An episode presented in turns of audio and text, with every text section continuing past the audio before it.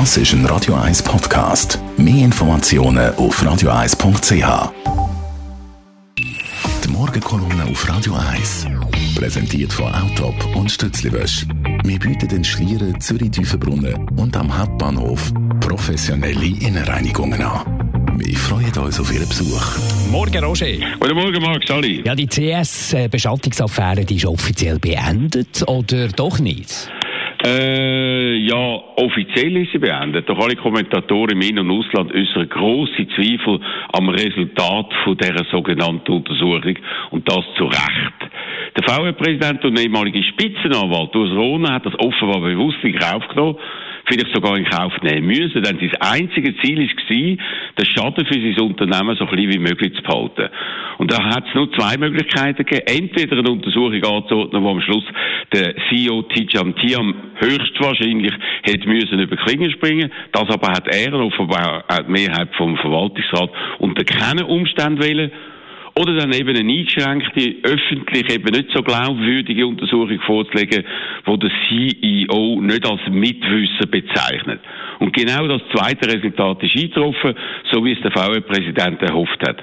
Damit ist zwar ein Schaden für die Bank entstanden, aber eben doch der ganz große Kladderadatsch verhindert worden. So hat man in dieser Untersuchung äh, den Grund vom Zerwürfnis zwischen den zwei Spitzenleuten Kahn und Tiam gemäß Auftrag gar nicht untersucht gar nicht angeschaut, obwohl das für alles weitere relevant war. So sind offenbar auch Mitteilungen gelöscht worden. Auch Telefonate sind noch teilweise verfügbar gewesen und so weiter und so weiter. Das zeigt, dass es nur um eine Sache gegangen ist, nämlich den Tijam Tian zu schützen, während sein langjähriger Buddy, der Pierre-Olivier Bouet als Hauptschuldiger und Bauernopfer fristlos hat können entlassen werden. Er, wo alle Schuld auf sich genommen hat. Offen ist noch, wie er dafür finanziell entschädigt wird. Das wird man dann erst, so hat man können erfahren, durch einen künftigen Geschäftsbericht erfahren, also dann, wenn die Affäre schon weitgehend vergessen ist wie die Spitze von der CS hoffen. Und er ist ja noch ein Mittelsmann in dieser Affäre ums Leben gekommen, der hat sich das Leben genommen. Ja, also ich meine eben, wie es also oft in solchen Geschichten kommt zu allem Unvermögen und Fehlverhalten auch noch eine gehörige Portion Pech für die Verantwortlichen dazu. Der Selbstmord zeigt mir, wie hart die Bandagen sind, wo in solchen Sachen gespielt wird, wie groß der Druck auf die Direktbeteiligten ist. Der Urs hat sich darüber betroffen gezeigt und sich generell für das Verhalten von seiner Bank entschuldigt.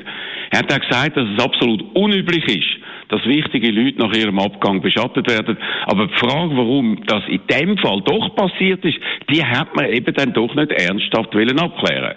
Und so bleiben sehr viele, viele Fragen offen. Das alles spielt sich übrigens genau während dem letzten Zürcher Filmfestival von der Mitgründerin Nadia Schilknecht ab. Also der Frau vom Ausrohner.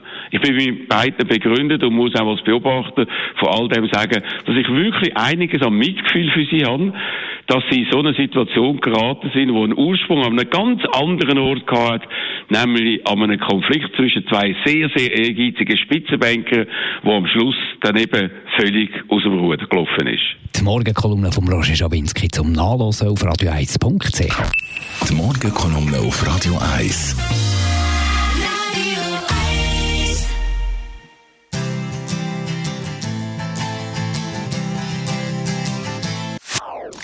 Das ist ein Radio 1 Podcast. Mehr Informationen auf radio1.ch.